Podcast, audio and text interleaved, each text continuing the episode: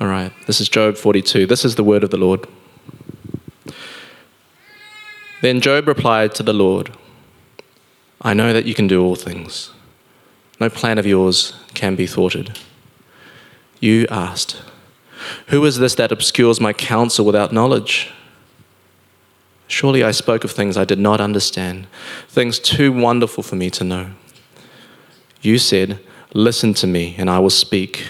I will question you, and you shall answer me. My eyes had heard of you, but now, uh, my ears had heard of you, but now my eyes have seen you. And therefore, I despise myself and repent in dust and ashes. After the Lord had said these things to Job, he said to Eliphaz the Temanite, I'm angry with you and your two friends, because you have not spoken of me what is right, as my servant Job has. So now, take seven bulls and seven rams, and go to my servant Job and sacrifice a burnt offering for yourselves. My servant Job will pray for you, and I will accept his prayer, and not deal with you according to your folly. You have not spoken of me what is right, as my servant Job has. So Eliphaz the Temanite, Bildad the Shuhite, and Zophar the Naamathite did what the Lord told them, and the Lord accepted Job's prayer. After Job had prayed for his friends, the Lord made him prosperous again and gave him twice as much as he had before. All his brothers and sisters and everyone who had known him before came and ate with him in his house. They comforted and consoled him over all the trouble the Lord had brought upon him. And each one gave him a piece of silver and a gold ring. The Lord blessed the latter part of Job's life more than the first. He had 14,000 sheep, 6,000 camels, a thousand yoke of oxen, and a thousand donkeys. And he also had seven sons and three daughters.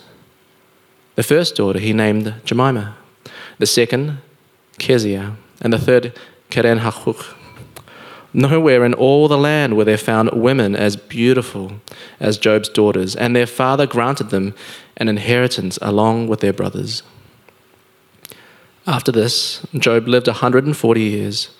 He saw his children and their children to the fourth generation, and so he died, old and full of years. Uh, this is the word of the Lord. Uh, let's pray before we uh, jump in. Father, what a surprising end to the story, and a wonderful and beautiful end. And yet we have questions, and would you help us now as we try and dig into your word and see what we can see uh, with Job's glasses on? In Jesus' name we pray. Amen. Uh, in our house, we have a few storytellers. So sometimes, um, for fun, they'll just make up stories on the spot. Uh, we've got four kids. So I won't name one, but uh, recently, one of our kids uh, has recently just made up a, a, real epic of a story. It's kind of like, it's going to be better than Lord of the Rings. So, and I wonder if you've tried to write a story on your own. And I'm always keen to learn how to, uh, to tell a better story. So, actually, earlier this week, uh, Hugo shared with me some helpful tips. He's been doing a little bit of uh, reading up on how to write a good story. And he uh, shared uh, some tips from the author K.M. Weiland. Uh, you know someone's famous because um, and made it because her name's in initials, like K.M. Weiland, J.K. Rowling, um, J.R. Tolkien. according to Weiland, okay, when you write a story, what you need to do is write character arcs. Okay, character arcs. A character arc is kind of the internal change that uh, a character makes from, from the start to the end of a story, right? That's a character arc. So K.M. Weiland, he, she writes this, the change from one spiritual, emotional, intellectual place to another, that's the story of humanity. And think about it for a moment. I mean, whether it's fictional heroes, um, think about Tony Stark, his character arc, or maybe it's uh, Paddington Bear's character arc, I don't know. Um, or maybe it's more real life people, uh, like even if we think about the Apostle Paul and his journey, right? Or Martin Luther, if you like church history. Every good human story has a clear character arc, okay? We can see from beginning to end how they, they change a person, right? Or how they change others around them. And so I wonder how you would tell Job's story. Those of you who have journeyed with Job the whole way through. What is Job's character arc? Because I, I think there are two ways people often tell Job's story, all right? Uh, one is to see his character arc as, as a flat kind of arc. I'll explain what a flat arc is. Uh, a flat arc is where uh, a character believes the truth, right, already from the start. Uh, it kind of gets tested and challenged. And then in the end, the character holds on to the truth, right? Paddington Bear believes the truth that, you know, uh, life should be positive and you can help people around you, right? And it gets tested when he gets thrown to jail or, or something bad happens to him. But then at the end of the day, you know, his truth wins out. That's a flat character arc. And this is how we often tell Job, right? Job's story. Often in our uh, children's uh, Sunday school uh, classes or in our really summarized versions of Job, where we only look at the first two chapters, we just tell it flat, right? Job loses everything, but then he just bows down and worships. He holds on. He's going to keep worshiping God, and then that's it, the end. And yet, while it's true that there are many ways that Job doesn't change throughout the story, all right? Um, I mean, we think about it. He does keep talking to God. He does keep worshiping, as we've sung. He doesn't abandon his faith in God. I hope that you've seen that just a flat arc to Job is a little bit too easy, right? It's a little bit too simplistic. I think a better, better way to tell Job's story, which I hope you've seen throughout the series, is that he has had a change arc. And a change arc is something like this. Maybe he, someone, uh, a character believes in a lie, right? He encounters the truth and then he finally overcomes a lie by, by finding and accepting that truth. And I think this is the Job that we see in the Bible, right? That includes Job chapter 1 and 2, but then right the way through to Job 42. Because Job's story was not flat, was it? Job, he did worship God, yet he also uh, cried out to God in lament. Uh, he got accused by his friends for sinning against God. He, he started protesting against God. And, and we realize that actually Job did start to believe lies about God, about his justice, about his wisdom, right? And then when last week we heard the Lord showed up with uh, that kind of wild planet Earth kind of tour, uh, Job has to now respond and be humble. You remember that? Remember that question, right? Job encountered God's truth and all that poetry, right? And it came in the form of this question Can you understand my, my wisdom over creation, Job? Can you? Stand if you can, right, Job? I am who I am, King of creation, Lord of land and sea. A world not neat and orderly, but wild and free by my decree. Can you see, Job? And it's strange as we come to the last chapter of Job's story Job actually never hears why he suffered. And yet he sees God. And for some reason, that's enough for him. And as the storyteller kind of rounds off this epic tale, we get a finale, I think, that is not just a flat. It's not just a flat story. It shows that Job has changed. There are four surprising changes I want to point out, and then we can reflect on, on this, what we've learned through this series. So I want to point out four surprising changes that we see in this last chapter. Uh, the first uh, surprise in Job 42 all right, is that Job brings about a change in heart, doesn't he? Uh, some of us, as we've talked about, um, we get the impression that Job was just this super saint, okay? Right, he's got a halo around his head, never did anything wrong. People often talk about, um, for example, the patience of Job. I wonder if you've heard the kind of that quote before.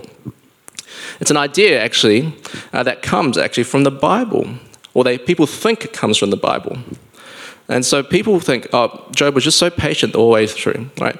He kind of just, um, kind of the Chinese phrase of kind of eating bitterness, you know, he kind of just did that, right? And then soldiered through suffering and he got double at the end, right? Great. But we need to read carefully what it actually means for someone to be patient in suffering. Actually, um, if I bring up uh, the book of James, where this quote comes from, you'll actually see it's not quite patience. All right, this is what Jesus' half brother actually says when he talks about the book of Job, when he talks about Job's story. He says this, as you know, James 5:10, we count as blessed those who have persevered. You have heard of Job's perseverance and have seen what the Lord finally brought about. The Lord is full of compassion and mercy. Notice what it said, not patience, right? but perseverance, persistence. And it's only through persisting through uh, and talking to God over all these chapters that finally the Lord brings compassion and mercy. But He brings, first and foremost, a change of heart. I mean, did you listen to Job's final answer? If Job was just a flat character, what we just heard from Job in those uh, in verses one to six would not actually make sense. Why does Job actually need to say all this if if he was right all along? We already know that Job does not need to confess any secret sins that brought on his suffering, right? Job's friends are wrong on that account. But we did see last week, right? Job wasn't suffering because of his sin, but he has sinned through his suffering. Right? He has even, and Job even admits that. Right? Look at verse 3. You asked, Who is this that obscures my counsel without knowledge? And Job, this is Job saying, Surely I spoke of things I did not understand, things too wonderful for me to know. And so, before the living God, verse 6 says, um, Therefore I despise myself and repent in dust and ashes. I don't know what uh, translation you have in front of you, but actually, that verse 6 is actually one of the most difficult uh, verses in Job to translate. Almost every word in this verse actually could have more than one meaning. So, um, yeah, so it could be despise myself, could be I, I, retract my case, my legal case, it could be uh, all kinds of things. Uh, I think that I've got one version up in front of me called the CSB version. I think this one uh, gets closest to what the Hebrew is saying. It says, Therefore, I reject my words, and I'm sorry for them. I am dust and ashes. I think that's kind of that's what Job's original. Um, trying to say to him, to back to God. You see, what we have had through the whole book is a guy that, in his suffering, he started to speak as if he wanted to sue God, right? To take him to court for unfairly giving him the suffering. And so God is right to challenge him on speaking that way. And now that uh, Job has seen God for himself, he, he retracts his case. He rejects his words, right? It's, it's like someone going and shouting, no justice, no peace at God, to then finally being humbled and maybe even comforted even while he still suffers. I think that's the surprising change of heart we see, right? And so Job has changed, right? That's the first way it's changed. Uh, surprise two, all right, verses seven to nine, we actually see a change of place. A change of place. Let me read verse 7 and you can hopefully see. After the Lord had said these things to Job, he said to Eliphaz the Temanite, I am angry with you and your two friends, because you have not spoken to me what is right, as my servant Job has. Okay, so earlier we heard about Job's three friends, right? Wise guys. Um, couldn't outtalk Job over 27 whole chapters. And so, you know, by this time, they're just kind of waiting on the sidelines just to see who's actually going to win. Is it going to be God or Job? And so finally, when, when all of this is said and done, right, they're hoping that God will say, hey, Eliphaz, you guys were right. Okay, Job was totally wrong because they were holding on to this very twisted logic. Do you remember the logic? They were thinking, all right, God is wise and sovereign, okay?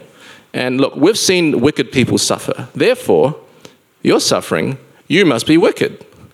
So you need to repent. You got, you got to be good now. And, and then God will, will be like a genie, He'll bless you again. That, that was kind of their very um, in the box, very limited thinking of, of God and the world. They thought they were wise, right? And it does seem like decent logic for many people.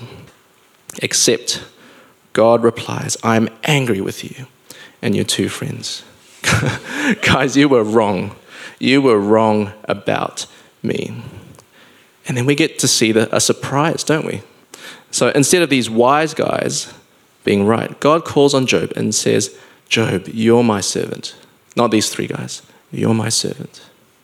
God shows Job favor, not to the friends. And in fact, right, as we read on verses 8 and 9, um, the Lord actually then says, Job, pray for these friends.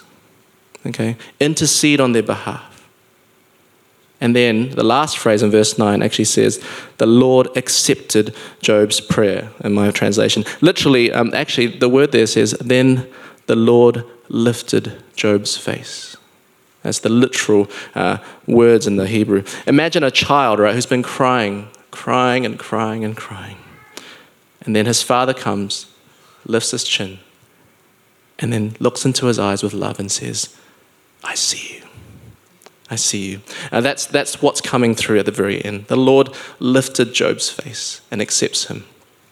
That's the surprise, isn't it? This acceptance was what Job longed for, right? This whole book. And this is what God extends to him his favor, not to his friends, but to Job, his servant.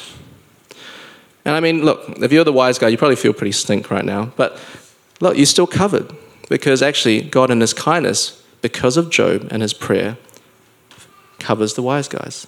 Okay, covers the friends. They are not dealt, as it says here, according to their foolishness. They receive what we call grace. Because of Job's persistence with God, he ends up being the righteous one who can extend grace to his friends, who can cover the foolishness of his friends. Isn't that good news? And I mean, think about it this way if God can declare Job right and through his prayer cover his friends' folly, does that remind you of anyone else that could do the same thing? Right? How much more does he do this with us and Jesus? Friends, if you and I are in Christ, then you are covered by his prayer right now. If you trust in his sacrifice, if his willing death on the cross for our sins, then at the very end of time, God will look at you with all your faults and sins and lift your face up and say, Well done, good and faithful servant. Why? Because Christ got the disgrace and we got to see God's face. What a surprise, right? What a beautiful change of place that Job's story even uh, hints to. So Job answered uh, God with a change of heart, and then soon we we, we saw straight away that his friends and him got a really surprising change in place.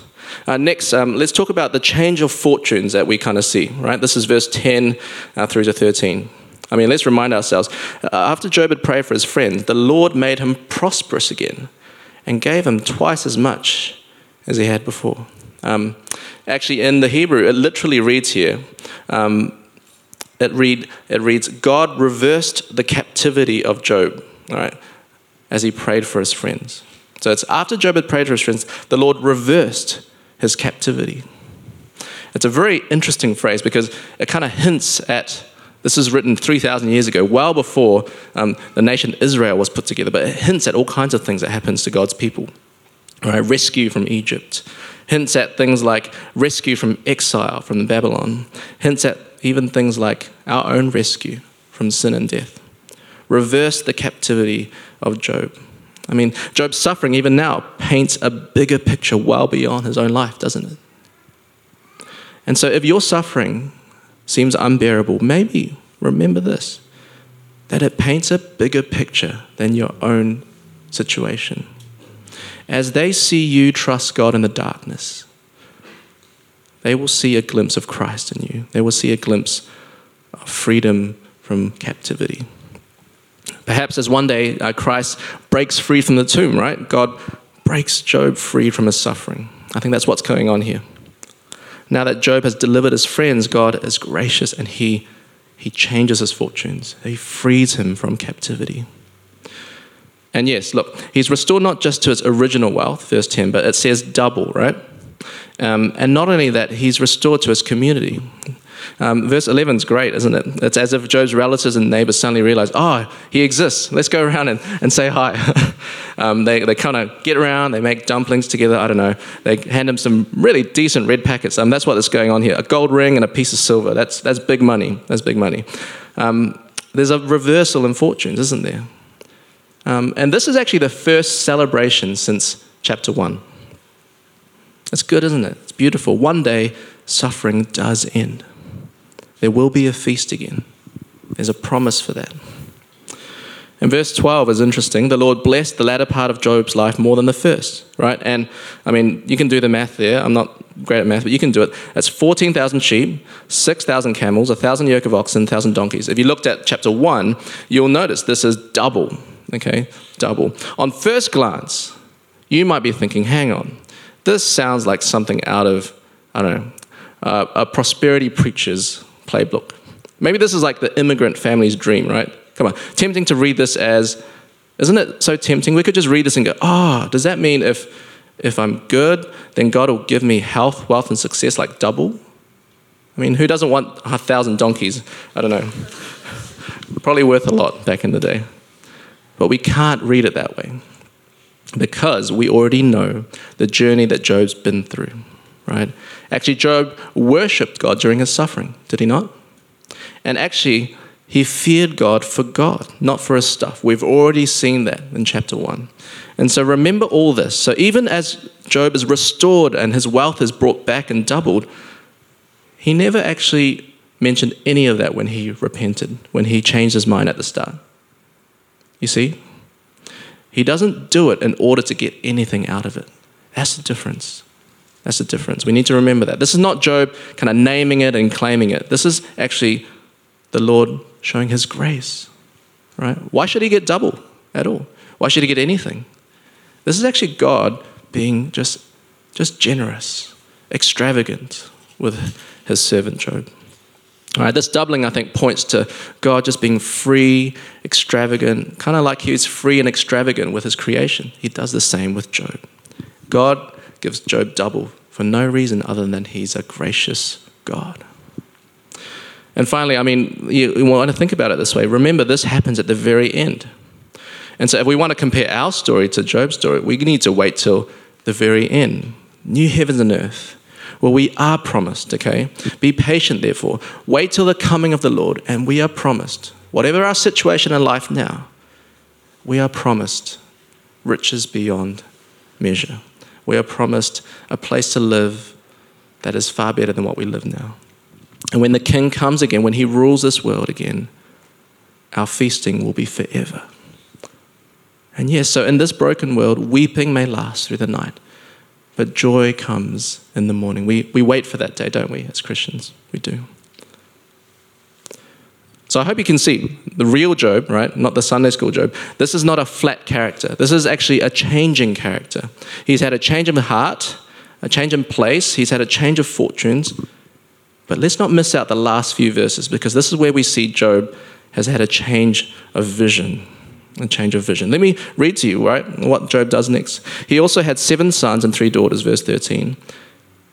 The first daughter he named Jemima, the second Kezia, and the third Keren Hapuk. Nowhere in all the land there were found more women as beautiful as Job's daughters, and their father granted them an inheritance along with their brothers.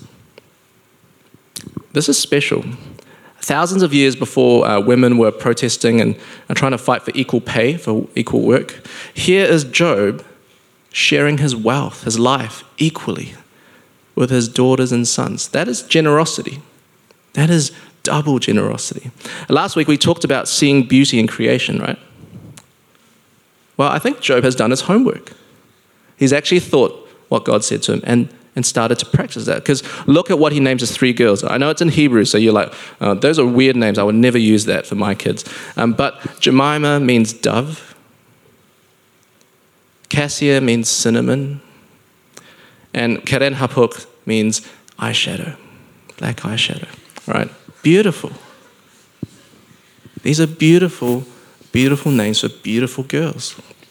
Right? This is how Job's mind has changed, right? He's had a change in vision. He's gone from worrying about his children's sin and, and maybe counting his money too much. I don't know what his sin was before. Probably nothing, right? But he's gone from just being a, you know, a person that thought of God in a very black and white way to now just giving his daughters beautiful names. Why? Because he can. Because he can. Right? And I, I mean, this is, you know, personal admission. That's why one of our daughters has the middle name Cassia, just from this story. It's like Job went to Specsavers, right, and came out with grace beauty tinted glasses. That's what's going on here. And he had to go, and he got this only by going through suffering. You see, through suffering, he now sees the beauty and goodness in his life more clearly. And some of you who have gone through hard times know this for a fact. You appreciate the good around you a lot more, don't you, since suffering? And I mean, at the very end as well, right? Verse 16 and 17, he lives on, he sees his children and children and children. Isn't that a change, right? Job went from chapter 3, he wanted to die, he wanted to reverse his birth. He was so low then. And now, he wants to see generations, grandkids, great grandkids. Job's vision has changed. Suffering can do that. And remember how I said in chapter 1, right? The key question of this book, the book of Job, was this Does Job God love, uh, love God for no reason? Okay. Finally, we see the answer. He does. He's changed. Now he's, he's a free, generous man who does things for no reason, right? For no reward. Just gives. He's gracious. He doesn't live by formula anymore. He lives with freedom because he knows and has seen the God who is free and loving. And look, if pain and suffering changed Job in these surprising ways, maybe it can change us in these ways as well when we suffer. And so I want to suggest a few final lessons as we, as we leave this book behind, um, as we um, move on with our lives and applying Job's suffering. Because we don't want to stay flat, do we? Right, in our lives. We, we want to have uh, Job's character arc, don't we? And so let me share three lessons. First lesson, I think, uh, we want to trust that God controls our suffering, like he did with Jesus's. I think one of the things we've seen from the book of Job, right, even though it's called the book of Job, that so much of it is actually about God, isn't it? Who is he? What's he like? And, and even though he's gone through such suffering, Job is wrestling really with not just his pain and sorrow, he's wrestling with who God is. Okay? And throughout this book, uh, we've seen how strongly Job and even his friends just keep affirming that God is in control. We call that so- the sovereignty of God, right? And even here in verse 11, right? Um, all, all, all Job's mates come over and to his house and, you know, yum cha, whatever. They, they come and they say, they consoled him over all the trouble the Lord had brought upon him. You see, even they believe it too. And some of you have asked questions about this, right? How strongly do we need to hold on that, to, to the fact that God fully controls all things? I mean, is he in control of sin? Is he in control of all the bad stuff? How does he do that? Okay, let me be clear. The Bible never says God should be blamed for evil, right? Nowhere in this book and nowhere elsewhere. Yet he is consistently behind good and evil in a way that we can't fully explain, but he is controlling all things, right? Uh, there's actually an early video, um, uh, I watched it recently, uh, of a preacher. His name's Todd White. He, he preaches on Job 1 to 2, and then he tries to argue, right? He tries to argue this. He says, Look, the thief comes to steal, kill, and destroy. And so, therefore, God doesn't kill and destroy. Therefore, all evil must be blamed on Satan, right? And God only does good stuff. And while that sounds really appealing, I want to suggest to you that that's, that's a flat way to view God. Okay? And, and I think actually what's worse than, than worshiping, even wrestling with a God who, who rules over good and evil in a mysterious way, who gives suffering and allows it, and even author, you know, ordains it for reasons we don't fully understand. Okay, what's worse than that, I think, is to, to then turn to a God who, who can't control evil and darkness, who has no point to it, has no purpose. You see, the first, we, we'll have a lot of questions for him, right, when we get to heaven. I'm sure. I, I, I know I do, right? I'd love to know why, God, did you let this happen? And yet, the second one, I don't think we can worship him because he's not God. He's not fully in control. You see, so uh, we need to wrestle with this. We need to trust, I think, that God controls even our suffering. I know it's hard. It is hard to say, God, you, you, you are in control of this pandemic. You are permitting all this pain. You are permitting my depression. It is hard to sing with Job, right? Though you slay me, yet I will trust you. It's hard. But I think we need to be there. I think maybe it's hard as well because many of us, we, like Job, have needed to revisit how we view God. I think too many of us default to God as our, my therapist God is my spiritual barista or my ATM machine, right? He, I just talk to him when I need health and wealth and prosperity. Maybe, maybe that's a God that we've made into our own image. And if we have done that, and then when suffering shows up, we will struggle. So please, I know it's hard, but we need to hold on to the sovereignty of God. Trust that God controls our suffering, just like He controlled Jesus' suffering right? Remember the Son of God? He's in the Garden of Gethsemane. Okay, here's a scene. He's just pleading with God. Pleading with God. If it's your will, Lord, let this cup pass from me. He's about to go to the cross and, and, and suffer horrendously. And yet he says, Yet not my will, but your will be done. Okay, if God knew what he was doing with the cross, even if we don't know exactly, he knows what he's doing with your deepest sorrow. So I think we should stick with Job. Okay. He says in verse 2 of this chapter, I know that you can do all things. No plan of yours can be thwarted. So that's lesson one, I think. Trust God controls your suffering. Uh, second one, don't hide your suffering. Uh, and in fact, I don't have to say too much more about this because, uh, Kin, you shared so well, right? We, we need to, to share our suffering. Don't make it taboo. It's very hard, especially I think in some cultures, right? Especially kind of Asian cultures where um, our face is so important, right? So we don't share, you know, when we struggle. But yet we've seen how publicly, okay, this whole book is very public.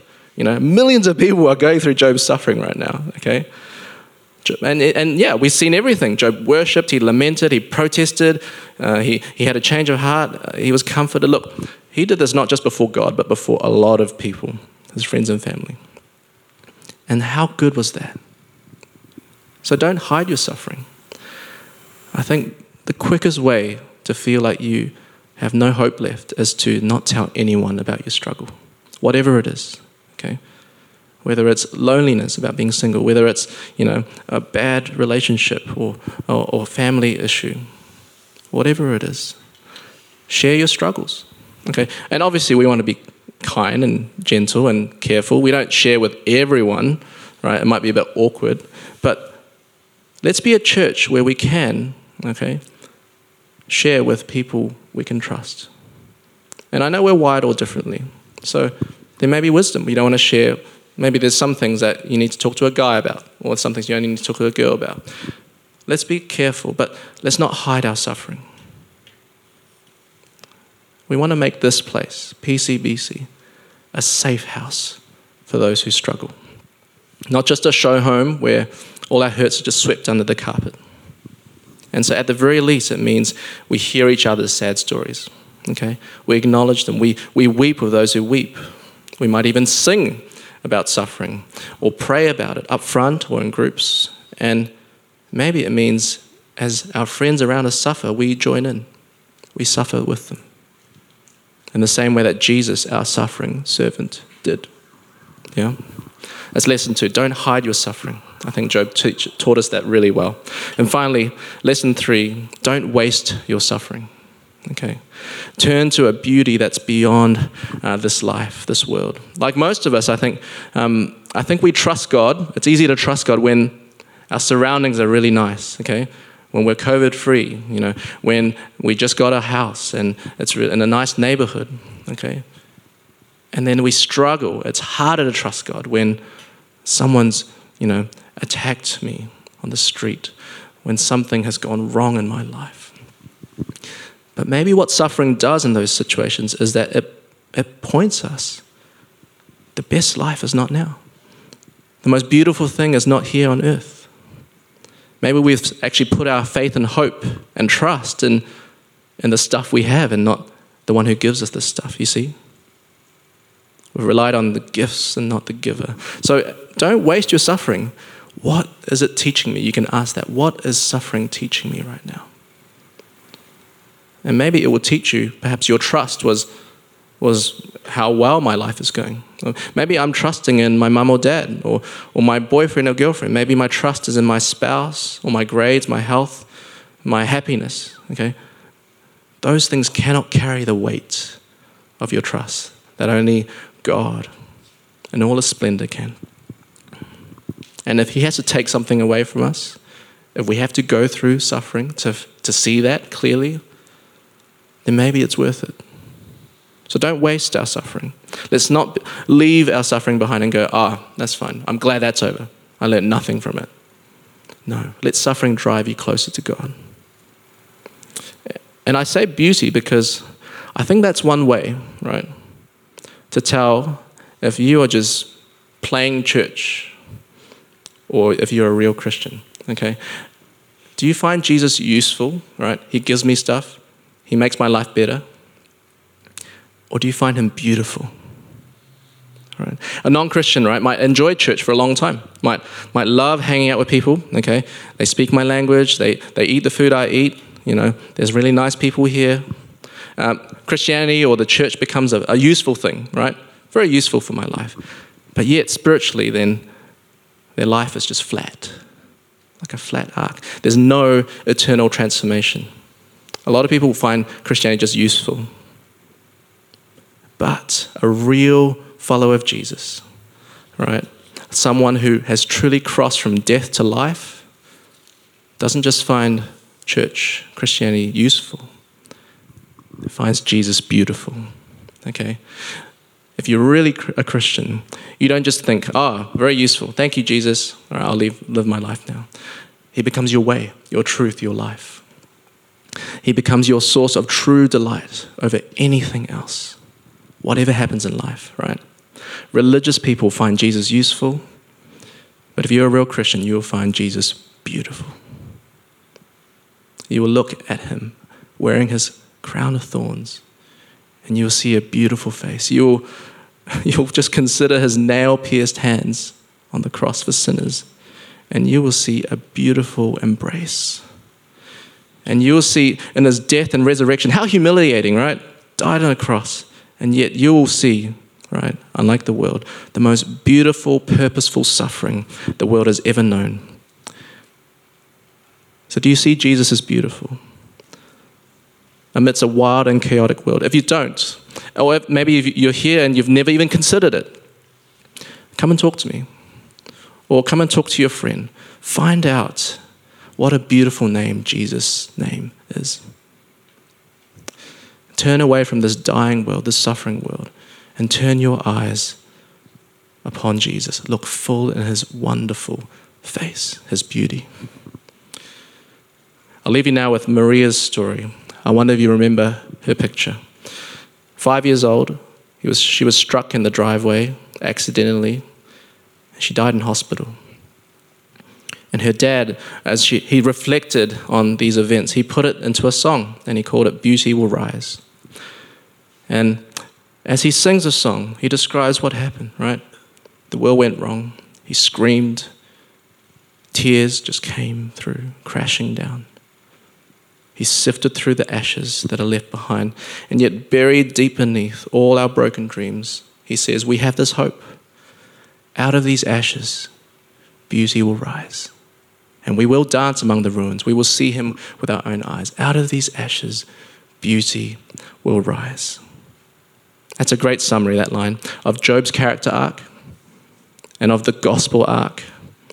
And if Jesus is beautiful to you, uh, that could be a great summary of your own story through pain and suffering, too. Let's pray.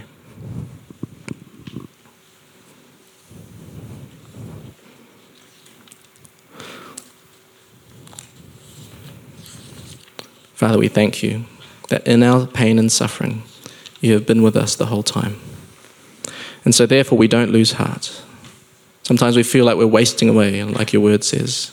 But thank you, Father, that you have renewed us day by day. And even all our light and momentary uh, suffering is bringing an eternal glory that far outweighs it all.